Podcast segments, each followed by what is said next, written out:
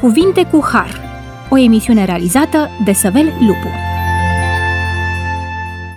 Bun venit la emisiunea Cuvinte cu Har. Sunt Săvel Lupu și doresc să vă mulțumesc, stimați ascultători, pentru faptul că ne-ați primit din nou în casele dumneavoastră.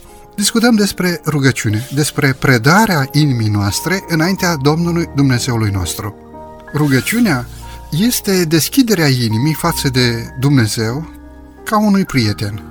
Aceasta nu pentru că este necesar să informăm pe Dumnezeu cu privire la persoana noastră, cine suntem noi, ci pentru că noi putem fi capabili să-L primim pe El, ca Dumnezeu al nostru.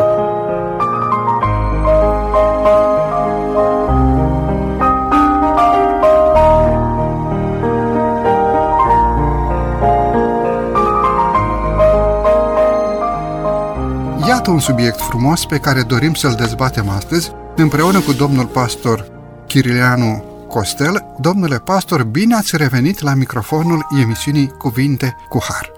Vă mulțumesc frumos pentru invitație, bine v-am regăsit. Stimați ascultători, domnule pastor, aș dori să discutăm astăzi despre actul închinării noastre. Și vreau să începem cu o întrebare și anume, ce este rugăciunea? Ce este închinarea? De asemenea, vreau, domnule pastor, să precizați un pic, chiar la începutul emisiunii, când trebuie să ne rugăm și cum trebuie să ne rugăm. De asemenea, în actul închinării noastre avem un destinatar final? Cui ne închinăm de altfel atunci când noi ne rugăm? Poți să te închini și al cuiva în afară de Dumnezeu? Iată câteva întrebări pe care dorim să le clarificăm chiar la începutul emisiunii noastre. Vă rog frumos! Subiectul despre închinare, respectiv despre rugăciune, este foarte important pentru viața unui om. Cei doi termeni, închinare, respectiv rugăciune, ar putea fi sinonim sau interschimbabil.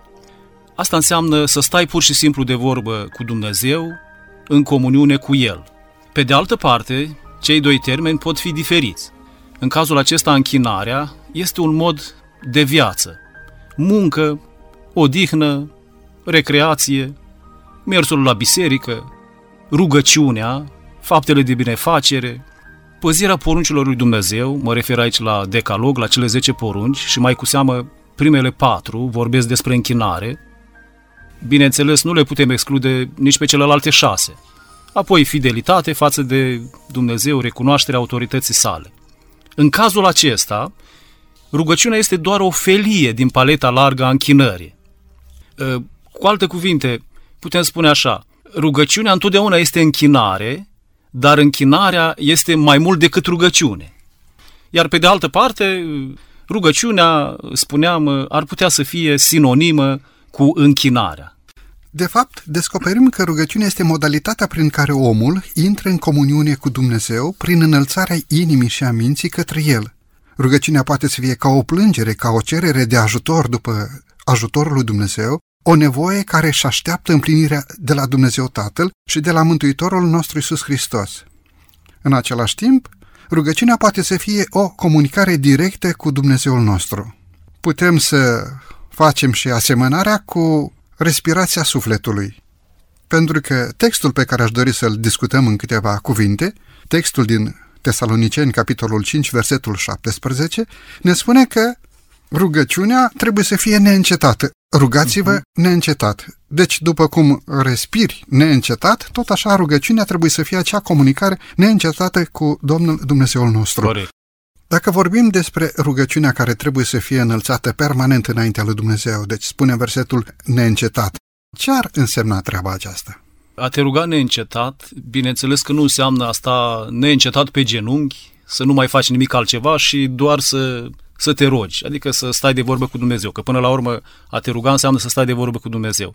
A te ruga neîncetat însemnează să trăiești fiecare moment conștient că Dumnezeu este prezent, să ții permanent o legătură cu Dumnezeu. Lucrul acesta îl poți face și când mergi pe stradă, fie că ești pe jos sau când ești cu autobuzul sau când ești în tramvai sau când ești cu mașina personală, poți să-l faci și când muncești, poți să-l faci și când te-ai așezat în pat seara să te gândești la Dumnezeu, să păstrezi o comuniune, o relație cu El. Deci cam aceasta ar însemna să te rogi neîncetat, să păstrezi comuniunea permanentă cu, cu Dumnezeu, să fii conectat permanent la Dumnezeu, exact așa cum se întâmplă pentru viața fizică. Ai nevoie permanent de oxigen ca să poți respira, tot așa pentru viața spirituală, ca să poți trăi, să nu fii mort din punct de vedere spiritual, ai nevoie de o conectare permanentă la Dumnezeu. Asta înseamnă rugați-vă neîncetat. Mulțumesc frumos, mulțumesc tare mult. În rugăciune noi vorbim lui Dumnezeu, comunicăm cu Dumnezeu. Există vreo modalitate prin care Dumnezeu ne vorbește? Vreo modalitate prin care Dumnezeu ne răspunde? Da, sunt mai multe modalități prin care uh, Dumnezeu ne vorbește. Uh, de exemplu, în Romani 1 cu 19 la 20 avem două versete pe care le amintește Sfântul Apostol Pavel, care scrie această epistolă către romani. El spune așa, fiindcă ce se poate cunoaște despre Dumnezeu, le este descoperit în ei, căci le-a fost arătat de Dumnezeu. În adevăr, însușirile nevăzute ale lui Dumnezeu, puterea lui veșnică și Dumnezeirea lui se văd lămuri de la facerea lumii când te uiți cu băgare de seamă în ele, în lucrurile făcute de el, așa că nu se pot dezvinovăți. Deci am putea spune că un prim sau o primă modalitate prin care ne vorbește Dumnezeu este natura. Când te uiți la ceea ce a creat Dumnezeu în jurul nostru, cât este de frumos, un copac, o floare, un pârâiaș, când te uiți la oamenii pe care i-a creat Dumnezeu, la păsărelele cerului, la uh, animalele care populează pământul. Deci toate acestea ne vorbesc despre Creatorul nostru, despre Dumnezeu. Apoi uh, mai este o altă modalitate foarte, foarte importantă prin care ne vorbește Dumnezeu, este Sfânta Scriptură sau uh, Biblia, 2 Timotei 3 cu 16 și 17. Toată Scriptura este insuflată sau inspirată de Dumnezeu și de folos. Ea a fost scrisă de oameni, dar a fost, oamenii au fost uh, inspirați de Duhul lui Dumnezeu. Ca să învețe, să mustre, să îndrepte, să dea înțelepciune în neprihănire, pentru ca omul lui Dumnezeu să fie desăvârșit și cu totul destoinic pentru orice lucrare bună.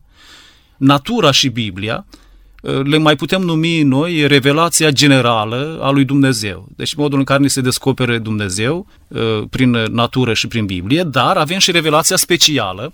Este vorba despre descoperirea lui Dumnezeu prin Fiul Său, prin Domnul Isus Hristos, care este în același timp Dumnezeu. El a devenit om la întrupare, dar este Dumnezeu.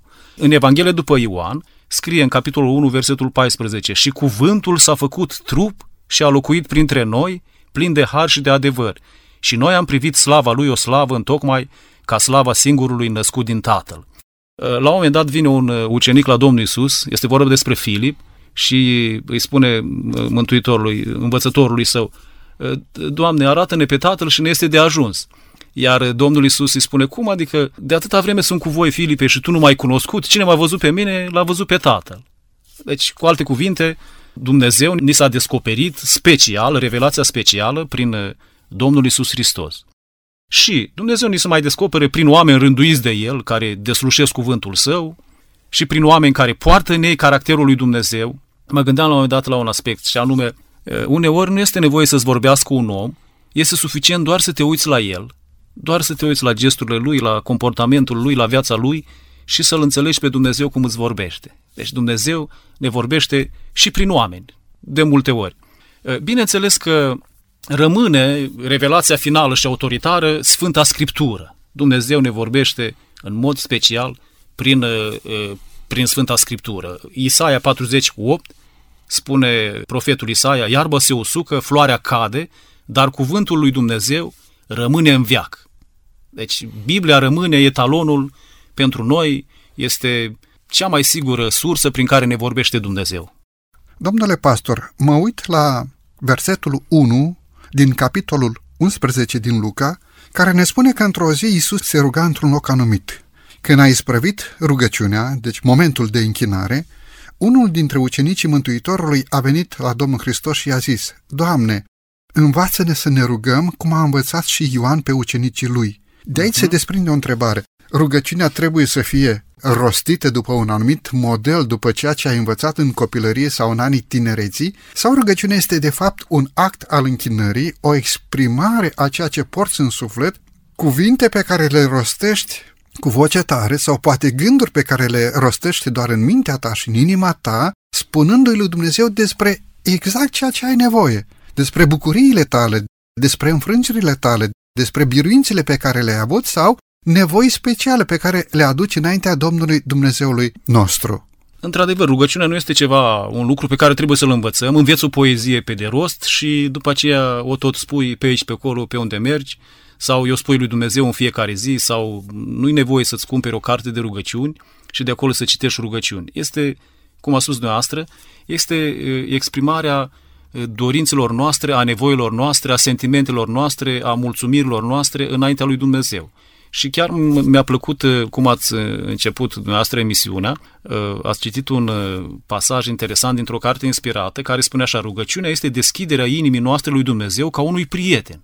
Atunci când noi ne rugăm, ne deschidem inima înaintea lui Dumnezeu și vorbim cu El cum am vorbit cu un prieten și îi spunem ce avem nevoie, îi spunem bucuriile noastre, îi spunem dorințele noastre și așa mai departe.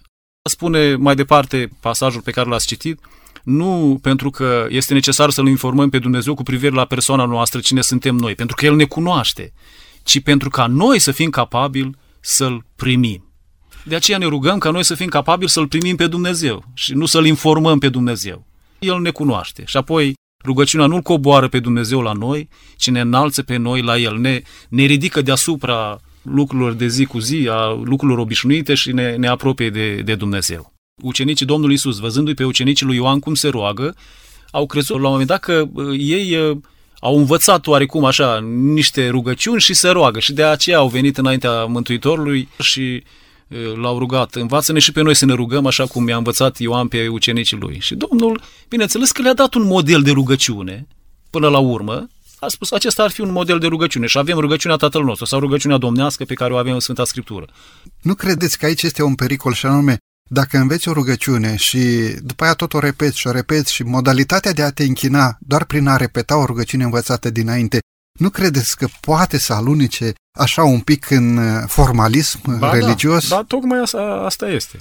Adică îți spui rugăciunea la un moment dat mecanic, pentru că ai învățat-o pe de rost, o, o spui mecanic și gata. E clar da. că e mai bine decât nimic. Dar da. e pericolul să aluneci în acel act al închinării, pentru că astăzi vorbim despre Corect. închinare, Corect. un act al închinării care să devină o formalitate și Domnul și Mântuitorul nostru tare i-a mai mustrat pe farisei, pe saduchei, pe conducătorii religioși, pentru că din rugăciunea pe care trebuiau să o poarte înaintea lui Dumnezeu, au făcut o formalitate prin care de multe ori își acopereau anumite deficiențe personale. Domnule pastor, mulțumesc tare mult pentru frumoasele gânduri exprimate în introducerea emisiunii de astăzi. Este timpul să luăm aici o scurtă pauză muzicală, după care vom reveni la microfonul emisiunii Cuvinte cu Har.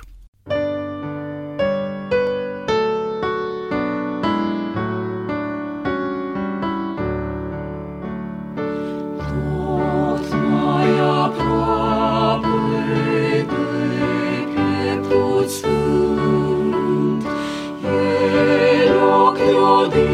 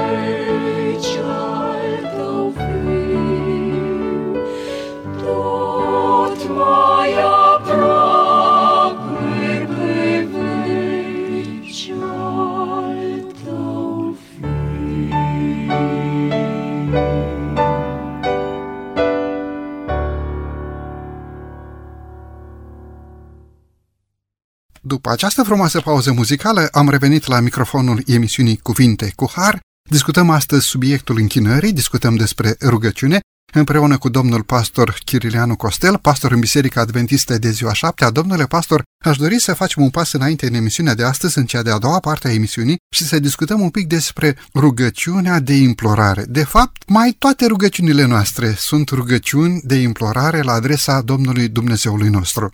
Ar fi bine să avem mai multe rugăciuni de laudă și de onoare la adresa lui Dumnezeu, cuvinte de mulțumire la adresa Domnului nostru Isus Hristos.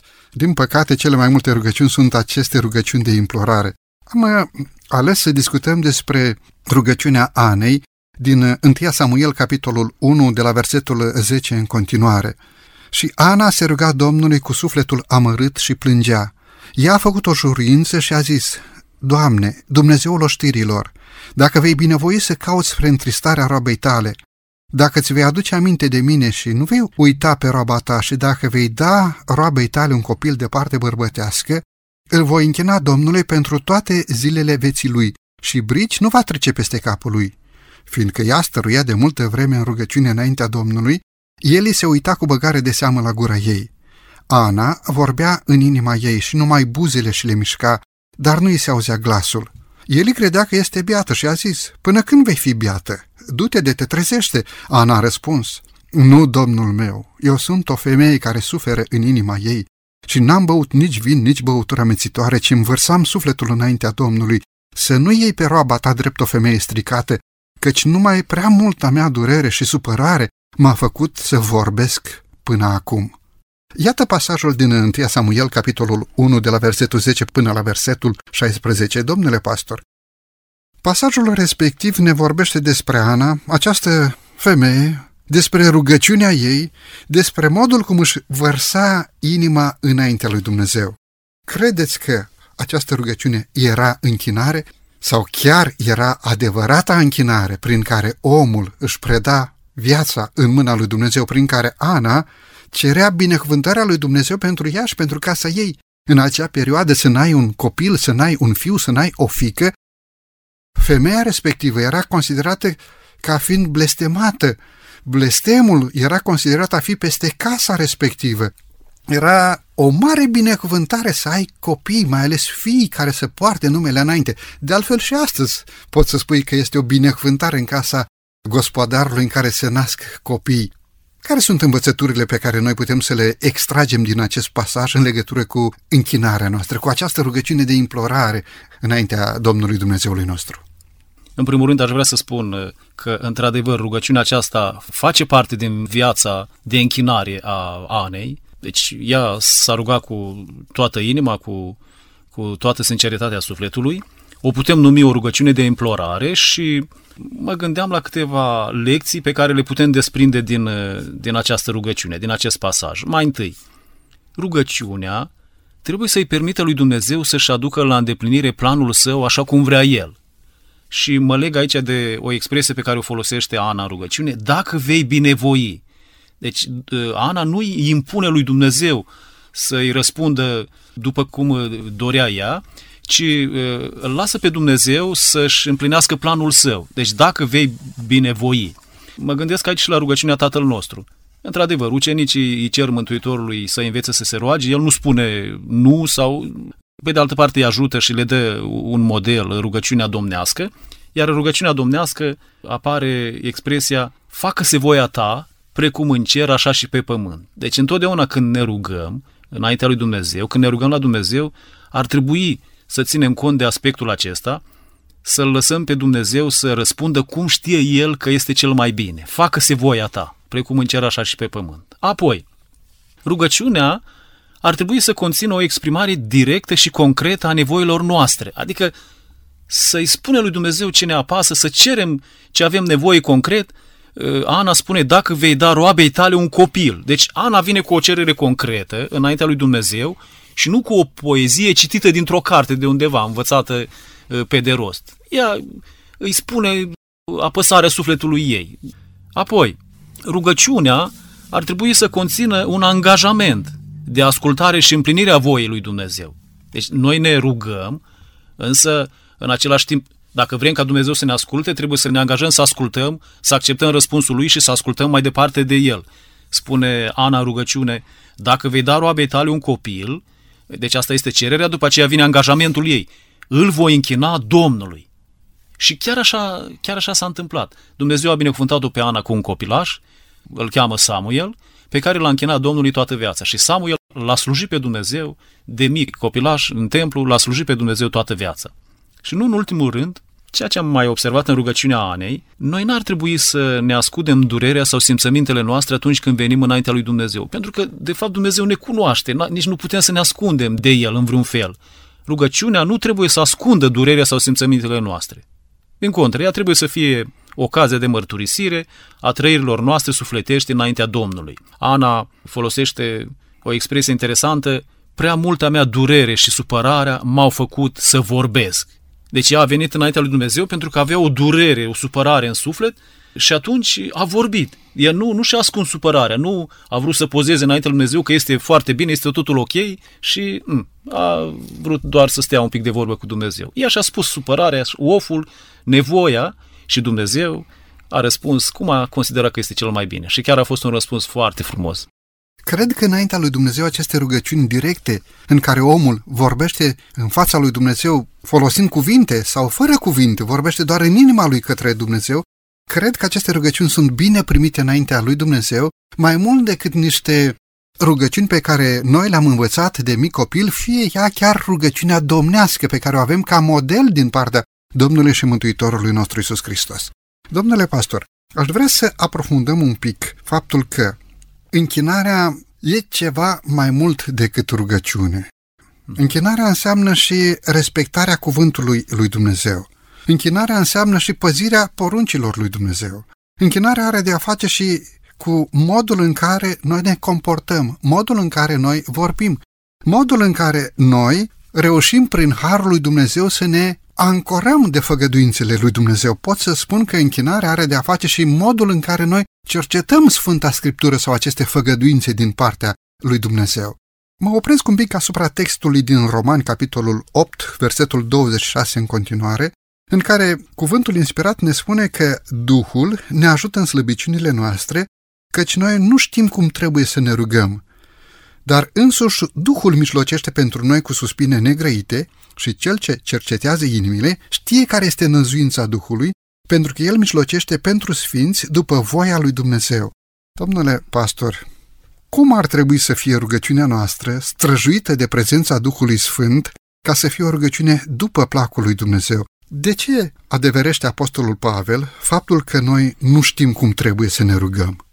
Din cauza condiției păcatului în care ne-am născut noi, spunea și psalmistul la un moment dat, iată-mă că sunt născut în nelegiuire, în păcat m-a zămislit mama mea, într-adevăr noi nici nu știm cum trebuie să ne rugăm, nu știm cum să cerem, ce să cerem și până la urmă ucenicii aveau dreptate când au mers la Domnul Isus și i-au cerut să învețe să, să se roage. Gândirea noastră poartă amprenta păcatului. Din această cauză, de cele mai multe ori, noi cerem în mod egoist. Adică nu știm cum, ce să cerem exact pentru noi. Cerem în mod egoist și de aceea Apostolul Pavel spune în roman că Duhul ne ajută în slăbiciunile noastre, Duhul ne inspiră, ne, ne învață El ce ar trebui să cerem ca să fie bine și corect, ca Dumnezeu să ne poată răspunde. Apoi, limbajul nostru este unul omenesc, este pervertit de păcat și mă gândesc aici la Moise care spunea la un moment dat când Dumnezeu îl trimite, mergi și scoatem uh, poporul din Egipt. Și el tot a pus multe motive, bacă nu-i pregătit, bacă una, bacă alta, și la un moment dat zice, vorbirea și limba mi este încurcată. Nu mă mai trimite că nu pot să fac lucrul acesta. Deci el își recunoștea limitele, dar Dumnezeu spune, bun, dar uh, merg eu cu tine și te ajut. Apoi mai putem spune așa, dorințele noastre sunt de asemenea supuse păcatului. Noi cerem de obicei după dorințe și nu după nevoi. Este un lucru foarte important aici. Când ne plecăm noi în genunchi, ne gândim cam ce aș mai vrea eu, cam lucrul acela, celălalt, l-am văzut pe colo, l-am văzut pe dincolo, însă noi nu ne gândim, oare chiar am nevoie de lucrul acela sau nu am? Și întotdeauna Dumnezeu ne răspunde la rugăciune și s-ar bucura dacă noi întotdeauna am cere ă, după nevoile noastre și nu după dorințele noastre. M-am obișnuit să fac urări celor pe care îi felicit de ziua de naștere și să le spun așa, la mulți ani și Dumnezeu să-ți ofere sau să vă ofere tot ce aveți nevoie, nu tot ceea ce doriți, ci tot ceea ce aveți nevoie. Și bineînțeles că lucrul acesta prima dată mi le spun mie. Că... Nu se supără colegii dumneavoastră pe această urare? Nu se supără, pentru că sunt de acord cu ea. Într-adevăr, e un uh, cuvânt profund. Chiar o realitate. Dumnezeu să ne răspundă potrivit nevoilor noastre. Eu mai obișnuiesc să spun și după înțelepciunea divină. Da, sigur că da. Domnule pastor, vreau să discutăm un pic textul din Iacov, capitolul 4, versetul 2 în continuare. Voi poftiți și nu aveți, ucideți, pismuiți și nu izbutiți să căpătați, vă certați, vă luptați și nu aveți pentru că nu cereți, sau cereți și nu căpătați pentru că cereți rău, cu gând să risipiți în plăcerile voastre. De ce credeți că apostolul Iacov sublinează faptul că de multe ori rugăciunile noastre nu sunt ascultate?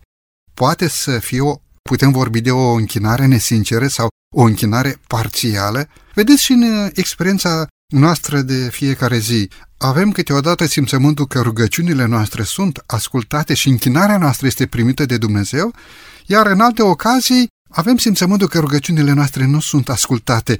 Vine cumva răspunsul din acest verset din Iacov, capitolul 4. Cum ați interpreta, cum ați explica S-a spus, uh, s-a spus adineauri că cerem în mod greșit și de multe ori chiar în defavoarea noastră. Și, cum ați mai spus și dumneavoastră, e posibil ca uneori închinare poate să nu fie chiar sinceră, 100%. Mă gândesc la, la aspectul acesta și anume al alimentației, de exemplu. Noi, în general, cunoaștem așa cam ce ar trebui să mâncăm, ce ar trebui să consumăm, ce este cel mai sănătos pentru noi. Însă, de multe ori, noi consumăm uh, ceea ce place mai mult uh, gustului nostru, ceea ce ne place mai mult decât ceea ce știm că este sănătos.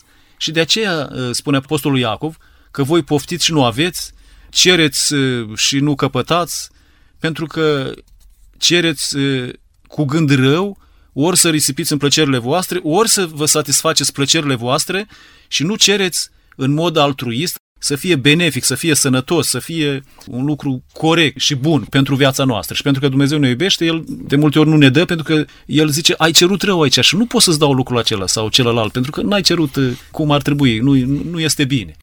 Obișnuiesc să explic ca acel copilaș care nu se mulțumește doar cu o bomboană pe care o dă mama, ci ar vrea să mănânce deodată toată cutia, toată punga de bomboane. Ori părintele știe foarte bine că Chiar aia, una singură care a oferit-o copilului, s-ar putea să fie nesănătoasă, dar pentru bucuria copilului, câteodată obișnuim să mai oferim câte o bombonică. Bine ar fi să oferim câte un baton de cereale, dar, spre bucuria copilului și a noastră, oferim câte ceva dulce copilului nostru. Aici este problema, vă rog frumos. Lângă Iacov 4 cu 2 la 3 aș mai așeza două versete. Spune Înțeleptul Solomon în Proverbele 28 cu 9 este un verset eh, foarte dur, aș putea spune, dar este din partea lui Dumnezeu și trebuie să-l acceptăm. Spune acolo așa, dacă cineva își întoarce urechea ca să n-asculte legea, chiar și rugăciunea lui este o scârbă. Deci dacă eu merg la Dumnezeu și cer ceva, dar eu știu că n-am de gând să fac voia lui, n-am, nu mă interesează poruncile lui, nu mă interesează legea lui, despre care unii spun că nu mai există și așa mai departe, să nu ne așteptăm să, să primim.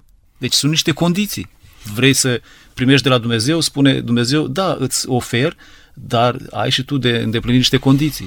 Nu degeaba vorbim despre închinare ca un mod de viață. Rugăciunea este o petiție, rugăciunea de implorare la adresa lui Dumnezeu este o rugăminte pe care noi o facem înaintea lui Dumnezeu, dar închinarea este un mod de viață prin care noi mărturisim, de fapt, tendința din viața noastră. Domnule pastor, mulțumesc tare mult. E momentul să avem din nou aici o scurtă pauză muzicală, după care vom reveni la microfonul emisiunii Cuvinte cu Har.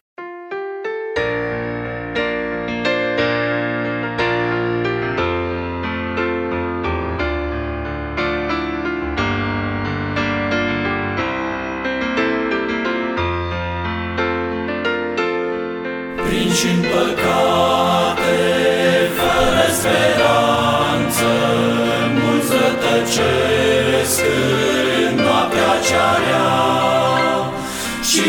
să arate calea spre viață, cine să meargă spre a-i ajuta?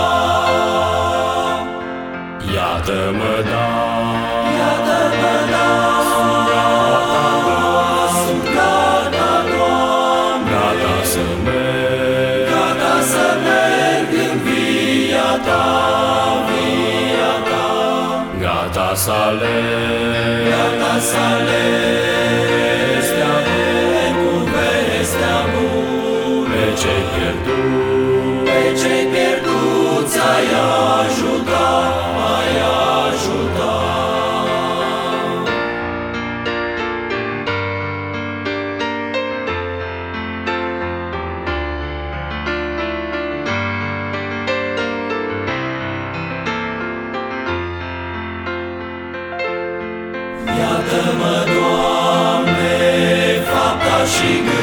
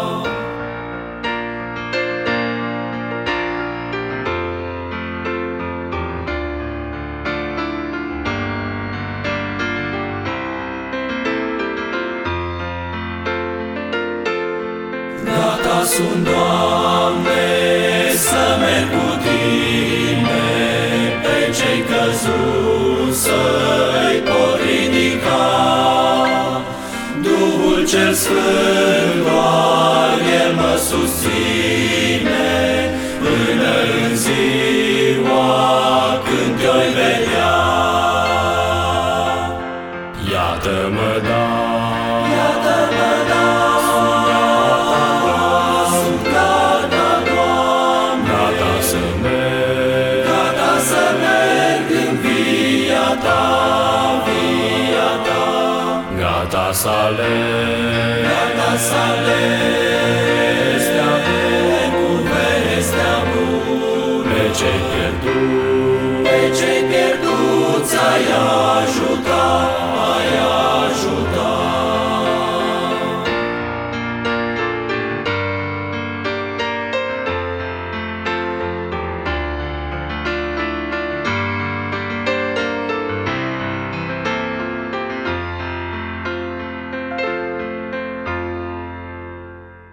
După această frumoasă pauză muzicală ne-am întors la microfonul emisiunii Cuvinte cu Har. Discutăm împreună cu domnul pastor Chirileanu Costel, pastor în Biserica Adventistă de ziua șaptea, discutăm despre închinarea ca mod de viață. Discutăm despre rugăciunea pe care noi o înălțăm către Dumnezeu Tatăl nostru Ceresc. În prima parte a emisiunii am încercat să dăm o definiție pentru rugăciune, iar în cea de-a doua parte a emisiunii de astăzi am încercat să prezentăm câteva gânduri despre modul în care noi trebuie să ne închinăm și despre necesitatea rugăciunii în viața celui credincios. Pentru cea de-a treia parte a emisiunii, domnule pastor, de ce este nevoie ca rugăciunea sau de ce este bine ca rugăciunea să fie înălțată către Dumnezeu Tatăl prin Isus Hristos Domnul nostru sub binecuvântarea Duhului Sfânt? De ce trebuie să ne rugăm în numele Domnului Hristos și prin puterea Duhului Sfânt? Ne spune ceva Sfânta Scriptură în direcția aceasta? Cui să adresăm rugăciunea și o anumită formulă pe care noi să o folosim în rugăciunea noastră? Vă rog frumos! Da, în Sfânta Scriptură găsim multe versete, ca să nu spun foarte multe, care ne învață cui trebuie să adresăm rugăciunea și în numele cui să o adresăm. Aș aminti repede versetul din Apocalipsa 14 cu 6. Închinați-vă celui care a făcut cerul, pământul, mare și izvoarele apelor. Bun, acum când vorbim de versetul acesta, ne referim la general la Dumnezeu, adică la cele trei persoane. Și la Dumnezeu Tatăl și uh, Domnul Isus și Duhul Sfânt. Însă totuși rugăciunea trebuie să fie adresată în mod special Tatălui, așa ne învață Domnul Isus. Ucenicii când uh, i-au cerut Domnul Isus să învețe să se roage, el le-a spus, iată dar cum trebuie să vă rugați. Uh, Matei 6 cu 9. Tatăl nostru care ești în ceruri, sfințească-se numele Tău. Apoi în Luca, la capitolul 11, a fost amintite și versetele acestea, versetele 1 și 2, când Domnul Iisus uh, se ruga și după aceea a isprăvit rugăciunea, unul dintre ucenici i-a zis, Doamne, învață-ne să ne rugăm și el a zis, când vă rugați să ziceți, Tatăl nostru care ești în ceruri. Acum este și logic, dacă Dumnezeu, Tatăl, este regele Universului, este creatorul nostru, este stăpânul nostru, e mai logic ca noi să-i aducem închinarea Lui. Acum, închinarea trebuie să fie adusă în numele Domnului Isus Hristos. La fel citim uh, câteva versete, chiar Domnul Isus a spus despre sine, în ziua aceea nu mă veți mai întreba de nimic. Adevărat, adevărat vă spun că orice veți cere de la Tatăl în numele meu vă va da. Am citit din Ioan 16 cu 23. Mai citim și din Ioan capitolul 14. Adevărat vă spun că cine crede în Fiul va face și el lucrările pe care le fac eu, va încă va face și altele mai mari, pentru că eu mă duc la Tatăl și orice veți cere în numele meu voi face pentru ca Tatăl să fie proslăvit în Fiul. Dacă veți cere ceva în numele meu, voi face, spunea Domnul Isus. Și ceea ce am citit până acum au fost cuvintele uh, Mântuitorului. Dar uh, uitați ce spune Apostolul Pavel, de exemplu, în Filipen, la capitolul 2 versetele 9 și 10. De aceea și Dumnezeu l-a înălțat nespus de mult și a dat numele care este mai presus de orice nume, pentru ca numele lui Isus să se plece orice genunchi al celor din ceruri, de pe pământ și de sub pământ. Deci orice rugăciune o înălțăm Tatălui, în numele Domnului Isus Hristos, adică prin meritele Lui, ă, noi nu avem merite cu care să venim înaintea lui Dumnezeu Tatăl. Suntem păcătoși. Și de ce doar în numele Domnului Isus? Pentru că El s-a jertfit pentru noi, El a murit pentru păcatele noastre, El a plătit pentru noi și de aceea noi înălțăm rugăciunea înaintea Tatălui în numele sau în meritele Domnului nostru Isus Hristos, prin puterea Duhului Sfânt. S-a discutat puțin mai înainte de ce prin puterea Duhului Sfânt? Pentru că noi nici nu știm cum trebuie să ne rugăm, nici nu, nu știm cum să cerem, ce să cerem și Duhul Sfânt ne inspiră și ne învață, uite, cam asta ar trebui să cer de la Tatăl tău ca să poți primi de la Dumnezeu. Deci în rugăciunile noastre prezentăm cererea înaintea Tatălui, în numele Domnului Hristos și prin puterea Duhului Sfânt. Aș vrea să facem un pas înainte și să vă întreb, în viața noastră de închinare, câteodată primim răspunsul din partea lui Dumnezeu, câteodată nu primim acest răspuns. O idee e enunțată și în partea a doua a emisiunii de astăzi. Domnule pastor, ce ar trebui să facă credinciosul în domeniul vieții de credință? Cum ar trebui să fie credința noastră față de Dumnezeul nostru pentru a ne încrede pe deplin că Dumnezeu este Cel care conduce și că ne oferă răspunsul după înțelepciunea divină. Ce rost are credința în primirea răspunsului din partea lui Dumnezeu? Credința joacă un rol primordial în primirea unui răspuns la rugăciune. În Evrei, capitolul 11, epistola pe care Apostolul Pavel o scrie evreilor, versetul 6 spune, și fără credință este cu neputință să fim plăcuți lui Dumnezeu, că cine se apropie de Dumnezeu trebuie să creadă că El este și că răsplătește pe cei ce îl caută. Pe lângă alte condiții pe care trebuie să le îndeplinim, adică să cerem după voia lui Dumnezeu și alte condiții, este și aceasta, și anume să credem. Deci dacă noi, noi vrem să primim ceva de la Dumnezeu, noi trebuie să credem că Dumnezeu ne-a și oferit lucrul acela și să ne comportăm ca și cum l-am, l-am avea deja. Da, deci este importantă credința. La un moment dat, ucenicii erau supărați că n-au putut să rezolve o situație și-au dat seama că din cauza uh, puținei lor credințe și s-au rugat Domnului, Doamne, mărește-ne credința, mărește-ne credința. Și-au dat seama că au nevoie de, de credință. Și E, Bineînțeles că și, și credința vine până la urmă tot de la Dumnezeu, este tot un dar de la Dumnezeu, dar trebuie să o cerem, să o avem, să o primim de la, de la Dumnezeu. Și vreau să mai spun un lucru. De fapt, Dumnezeu răspunde întotdeauna la rugăciunile noastre. Numai că avem cele trei răspunsuri. Ori spune da, ori spune nu, pentru că noi am cerut uh, greșit sau rău sau nu după voia lui și atunci nu are cum să ne răspundă, pentru că el ne iubește și răspunde numai pentru binele nostru sau spre binele nostru. Și al treilea răspuns ar fi mai așteaptă. Noi trebuie să învățăm să așteptăm, să primim exact la momentul potrivit, pentru că Dumnezeu știe când este cel mai potrivit uh, momentul ca să ne răspundă la o rugăciune. Textul din Evrei ne vorbește despre faptul că ceea ce noi purtăm în suflet, credința, este darul lui Dumnezeu pentru noi oamenii în lucrurile nevăzute. Poate în acel răspuns pe care noi îl așteptăm de la Dumnezeu, dar nu-l vedem împlinindu-se în viața noastră. O deplină încredințare despre cele care nu se văd. Mulțumesc tare mult pentru această idee. Este o veste bună, încurajatoare pentru noi, și anume faptul că Dumnezeu totdeauna răspunde la rugăciunile noastre, după cum găsește El de cuvință. Aș vrea să mai subliniez o idee, și anume, înaintea lui Dumnezeu este bine plăcut că atunci când noi ne aducem rugăciunea noastră să fie precedată de repararea relațiilor cu semenii noștri. Mă uit un pic la rugăciunea domnească. Acolo Domnul Hristos ne învață și ne iartă nouă greșelile noastre, după cum iertăm și noi greșelile greșiților noștri. Nu poate asculta Dumnezeu o rugăciune a cuiva care este certat cu semenii? Ba da, o astfel de rugăciune cred că poate să fie auzită de Dumnezeu, însă noi ne dorim să fie ascultată.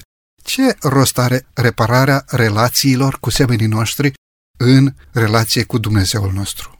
Apropo de cele trei răspunsuri la rugăciune, cum a spus și dumneavoastră, ne, ne ascultă Dumnezeu, însă El spune nu. nu poți să E răspunsul din partea lui da, Dumnezeu. Da, răspunsul este nu. Uh, Este nevoie, este necesar ca atunci când venim înaintea lui Dumnezeu, în rugăciune, să avem, uh, pentru a primi răspuns la rugăciunile noastre, să avem viața noastră pusă la punct și pe orizontală, adică cu semenii noștri, și pe verticală cu Dumnezeu. Însuși Mântuitorul a spus în Marcu, la capitolul 11, versetele 25 și 26, când stați în picioare și vă rugați, să iertați orice aveți împotriva cuiva, pentru ca și Tatăl vostru care este în cerul să vă ierte greșelile voastre. Dacă nu iertați, nici Tatăl vostru care este în cerul nu vă va ierta greșelile voastre. De fapt, noi întotdeauna când venim înaintea lui Dumnezeu, chiar dacă nu venim cu o rugăciune de iertare, ci doar cerem altceva sau de mulțumire, noi avem nevoie în același timp și de iertare. Noi permanent avem nevoie de iertare de la Dumnezeu și dacă noi nu iertăm pe semenii noștri, atunci Dumnezeu spune, chiar spune versetul, nu poate să ne ierte. E foarte clar treaba Da. aceasta, Da. pentru că ochii lui Dumnezeu sunt atât de curați încât nu pot să vadă răul. Nu este nicio legătură între Dumnezeu și păcat. Nu are cum Dumnezeu, ființa supremă, puritatea în desăvârșire, să aibă atingere cu răul. Este practic o imposibilitate dacă considerăm că Dumnezeu este viața, iar negarea de Dumnezeu este neființa, nu are cum Dumnezeu, izvorul vieții, să fie părtaș cu neființa. De aceea Dumnezeu nu poate să răspundă la acele rugăciuni pe care omul le înalță fără să aibă o relație bună și cu semenii. Mulțumesc frumos, bine ați spus pe orizontală. Mai e un pas înainte de a ne apropia de încheierea acestei emisiuni. Rugăciunea nu trebuie să fie făcută de ochii lumii sau închinarea noastră nu trebuie să fie făcută de ochii lumii. Am mai văzut la diferite slujbe religioase ocazii în care omul chiar se închină așa doar ca să fie văzut de oameni. Sau pentru un motiv de etalare face cineva o faptă mare de binefacere și apoi așteaptă să fie aplaudat și lăudat de multă lume. Aceste lucruri își primesc plata pe pământul acesta și au luat răsplata pe acest pământ. Rugăciunea sau închinarea noastră trebuie să exprime umilința sufletului. Ce ne spune Sfânta Scriptură în direcția aceasta? Din multele versete pe care le găsim uh, și în privința aceasta în Sfânta Scriptură, vreau să mă opresc doar asupra celui din Matei 6 cu 5. Când vă rugați, să nu fiți ca fățarnicii cărora le place să se roage stând în picioare în sinagogi și la colțurile uliților pentru ca să fie văzuți de oameni. Adevărat vă spun că și-au luat răsplată. Noi avem nevoie de răsplată din partea lui Dumnezeu, nu din partea oamenilor. Și de fapt noi avem nevoie de iertarea lui Dumnezeu, dacă ne rugăm, avem nevoie de binecuvântarea lui Dumnezeu, nu ca să fim aplaudați sau văzuți de oameni. De fapt, închinarea noastră este răspunsul nostru la binecuvântarea lui Dumnezeu. Și dacă vrei ca această binecuvântare să o primești din partea Domnului Dumnezeu, atunci rugăciunea trebuie să fie făcută către Dumnezeu și nu către oameni. Domnule pastor, de ce rugăciunea noastră trebuie să fie însoțită de mulțumire? S-ar putea să fie o rugăciune doar în care prezentăm înaintea lui Dumnezeu cerere după cerere, cerere după cerere, fără niciun cuvânt de mulțumire, fără nicio expresie de bucurie, de închinare, de mulțumire la adresa lui Dumnezeu. De ce în rugăciunile noastre trebuie să existe și mulțumire? Trebuie să fie însoțită de mulțumire față de Dumnezeu. Mi se pare ceva logic, normal să fie așa. Vă întreb pe dumneavoastră, dacă îl ajutați pe cineva și nu vă spune nici măcar mulțumesc, cum, vă simți, cum v-ați simțit sau cum vă simțiți? Evident că foarte bine. Dumneavoastră nu l-ați ajutat neapărat ca să vă mulțumească, dar totuși în mod normal, așteptați ca să spună măcar un cuvânt de mulțumire, de recunoștință. În privința aceasta, Sfânta Scriptură spune, nu vă îngrijorați de nimic, Filipeni 4 cu 6. În orice lucru aduceți cererile voastre la cunoștința lui Dumnezeu, prin rugăciune și cereri cu mulțumiri. Adică după ce i-am cerut lui Dumnezeu, este numai drept și bine și normal să-i aducem și mulțumiri, recunoștință. Colosiem 4 cu 2, stăruiți în rugăciune, vegheați în ea cu mulțumiri. Și dați-mi voie să vă mai amintesc un exemplu frumos din Sfânta Scriptură, frumos între ghilimele. Domnul Iisus Hristos a vindecat 10 leproși. La un moment dat, unul dintre ei se întoarce și îi mulțumește Mântuitorului. Ceilalți nu au venit și el îl întreabă pe cel care a venit să-i mulțumească. Era și samaritean, care era urât de către evrei, de către iudei. Dar n-au fost vindecați și ceilalți nouă. Unde sunt? Cum de ai venit doar tu?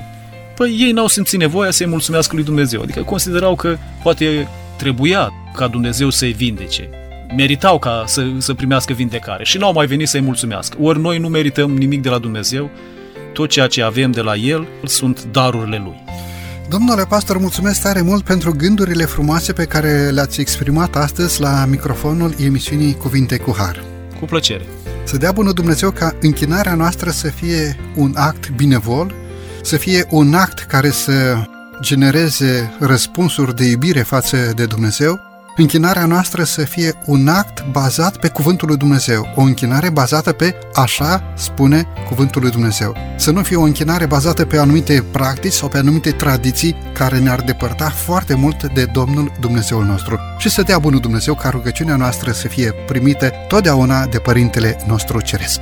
Stimați ascultători, vreau să vă mulțumesc din toată inima pentru faptul că timp de 50 de minute ne-ați primit în casele dumneavoastră.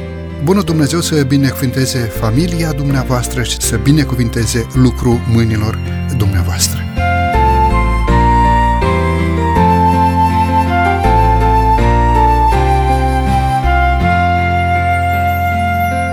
De la microfonul emisiunii Cuvinte cu Har, Săvel Lupu, iar din regia tehnică Nelu Loba și Cătălin Teodorescu, Vă mulțumim, stimați ascultători, pentru atenția acordată. Până data viitoare, binecuvântarea Domnului să fie peste fiecare dintre noi. La revedere și numai bine!